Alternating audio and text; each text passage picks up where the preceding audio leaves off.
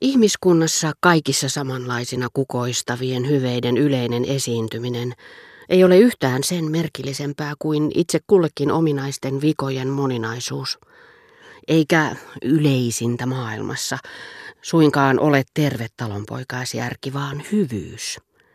Kaikkein kaukaisimmissa kolkissa Jumalan selän takana se kaikkien ihmeeksi kukkii itsestään, kuin syrjäisessä laaksossa unikko, joka muistuttaa kaikkia maailman unikoita, vaikka ei ole niitä koskaan nähnytkään, eikä koskaan tuntenut muuta kuin tuulen, joka joskus värisyttää sen yksinäistä punahilkkaa. Vaikka tämä hyvyys oman voiton pyynnin halvaannuttamana ei toimisikaan, se on kuitenkin olemassa – ja joka kerta kun mikään egoistinen syy ei sen toimintaa estä, esimerkiksi romaanin tai sanomalehden lukeminen, se kukoistaa sellaisenkin ihmisen sydämessä, joka niin murhaaja kuin onkin, on pysynyt herkkänä kuin jatkokertomusten lukija. Se kääntyy heikkojen, oikeamielisten ja vainottujen puoleen. Mutta vikojen moninaisuus on vähintään yhtä ihailtava kuin hyveiden samankaltaisuus. Täydellisimmälläkin ihmisellä on tietty vikansa, joka loukkaa tai raivostuttaa.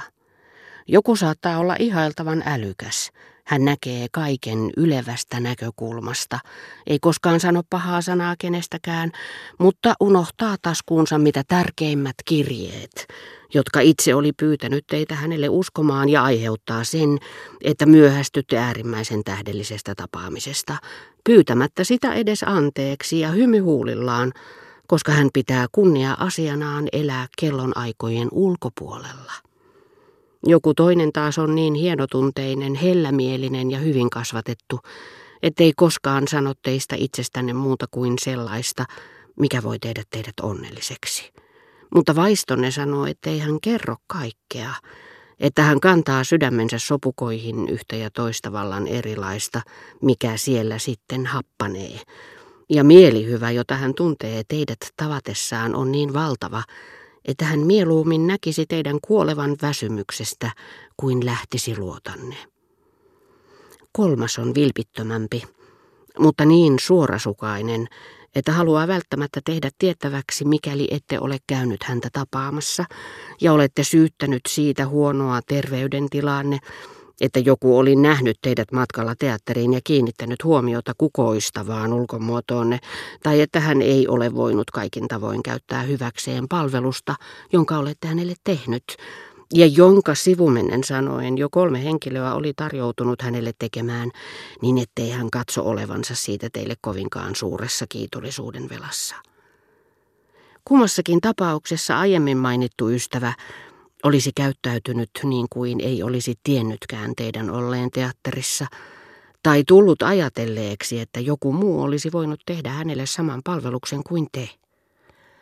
Jälkimmäinen ystävä taas tuntee tarvetta toistaa tai paljastaa jollekulle toiselle sellaista, mikä teille on mahdollisimman kiusallista.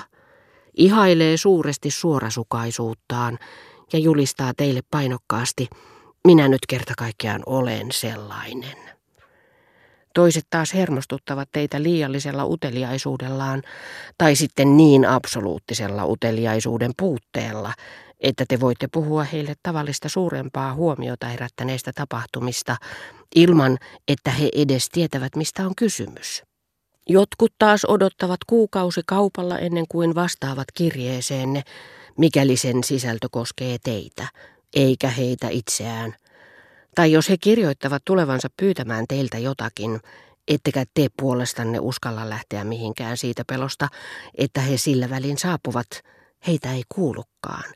He odotuttavat itseään viikkokausia, koska eivät ole saaneet vastausta kirjeeseensä, vastausta, mitä eivät millään muotoa olleet pyytäneetkään, ja kuvittelevat suututtaneensa teidät.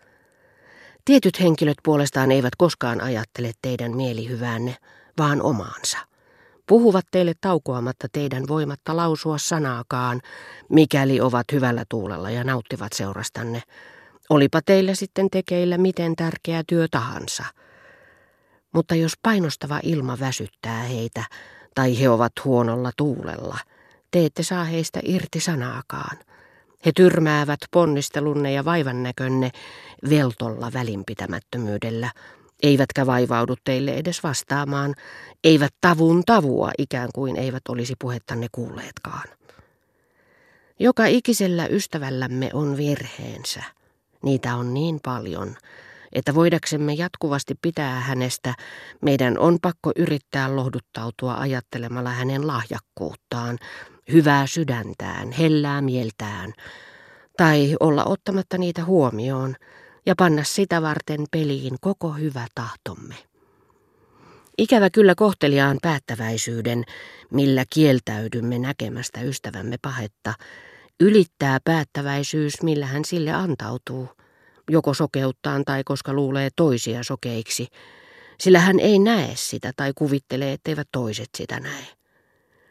Ja koska mahdollinen loukkaava käyttäytymisemme aiheutuu nimenomaan siitä, että on erittäin vaikea arvioida, mikä huomataan ja mitä ei, meidän ei ainakaan koskaan varovaisuussyistä pitäisi puhua itsestämme. Sillä se on aihe, mistä varmasti tiedämme, etteivät sen alueella omamme ja toisten näkemykset koskaan käy yksin. Sillä jos yllätymmekin yhtä suuresti kuin kiertokäynnillä ulkonaisesti mitään sanomattomassa talossa, missä kihisee aarteita, sorkkarautoja tai ruumiita, kun meille paljastuu toisten todellinen elämä. Tosi maailmankuva näennäisen maailmankuvan alta. Yllätyksemme ei olisi vähäisempi, jos sen kuvan sijasta, jonka olemme saaneet itsestämme, sen mukaan mitä muut ovat siitä meille sanoneet, saammekin kaikesta heidän meidän poissa ollessamme kertomastaan tietää, miten suunnattoman erilainen kuva heillä on mielessään meistä ja elämästämme.